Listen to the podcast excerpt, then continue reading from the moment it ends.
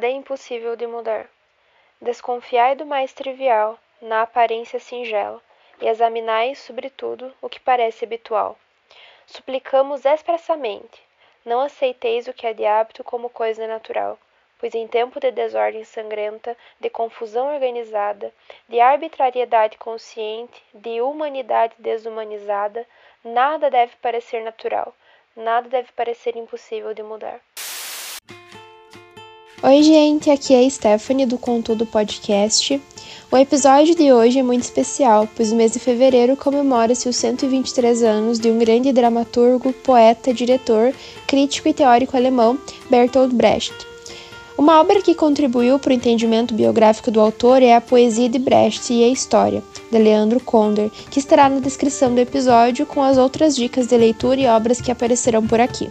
Quando pensamos na fortuna editorial de Brecht, logo nos vem à mente a forte percepção que ele teve diante do que vivenciou em sua época, trazendo para a literatura e no campo teórico contribuições que são políticas, estéticas e éticas. Segundo seu amigo e filósofo marxista Walter Benjamin, o que encanta e causa admiração em Brecht é a sua ligação com a simplicidade. Em suas obras, a guerra, a vida na cidade e as questões sociais são muito presentes. Na tradição prussiana autoritária havia uma idealização do exército e da vida militar. Brecht se insurgiu contra essa idealização em vários poemas, ao longo dos quatro ou cinco anos que se seguiram no final da Primeira Guerra Mundial, em que ele inclusive serviu como enfermeiro. Ainda em sua juventude, Brecht se impressiona com Munique e Berlim.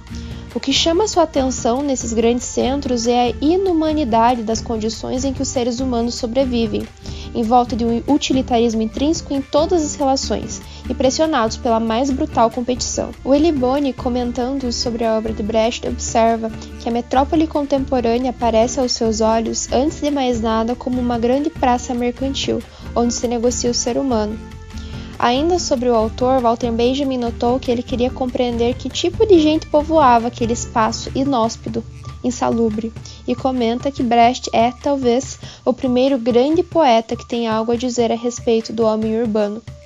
A influência marxiana em suas obras pode ser notada a partir da peça Ópera de Três Centavos, encenada em 1928, em que faz uso de critérios marxistas para expor, com distanciamento, o ponto de vista de cada personagem com seus condicionamentos de classe, é a partir do final dos anos 20 que a poesia de Brecht passa a vincular cada vez mais expressões de apoio militante ao comunismo. Ele se sentia ética e esteticamente comprometido com os anseios e os protestos populares, e a sua maneira de solidarizar-se com a população pobre consistia em ajudá-la a lutar contra a injustiça e a opressão.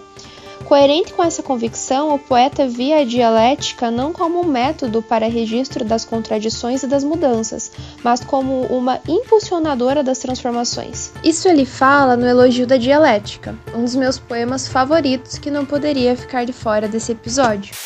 Quem está vivo, não diga nunca. O que é seguro não é seguro. As coisas não continuarão a ser como são. Depois de falarem os dominantes, falarão os dominados. Quem, pois, ousa dizer nunca? De quem depende que a opressão prossiga? De nós.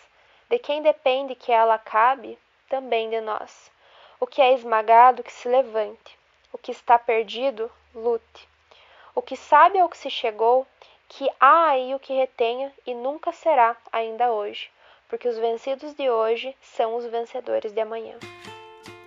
Em janeiro de 1933, Hitler se tornou o primeiro-ministro da Alemanha. Os nazistas assumiram o poder e desencadearam uma onda de repressão que obrigou milhares de cidadãos a saírem do país.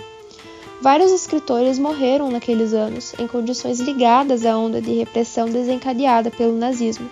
Walter Benjamin, Klaus Mann, filho do grande escritor Thomas Mann e vários outros. Durante 15 anos, Brecht foi, como dizia, o embaixador da desgraça em terra estranha, em alguns momentos mudando mais de país do que de sapatos.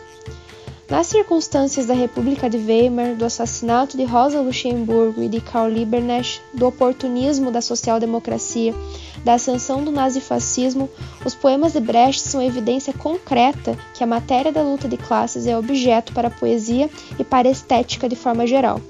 Como Konder aponta, Brecht era apenas um materialista, acentuadamente pessimista, visceralmente desconfiado em face das mistificações conformistas patrocinadas pelos pregadores da resignação. O que Brecht contrapõe à história ideológica dos heróis é a história do que poderá vir a se fazer a partir de um movimento revolucionador realizado pela classe operária, os trabalhadores que poderão promover na sociedade as transformações necessárias, que não se prendem à esfera privada, mas passam pela luta política organizada, pela ação na esfera pública.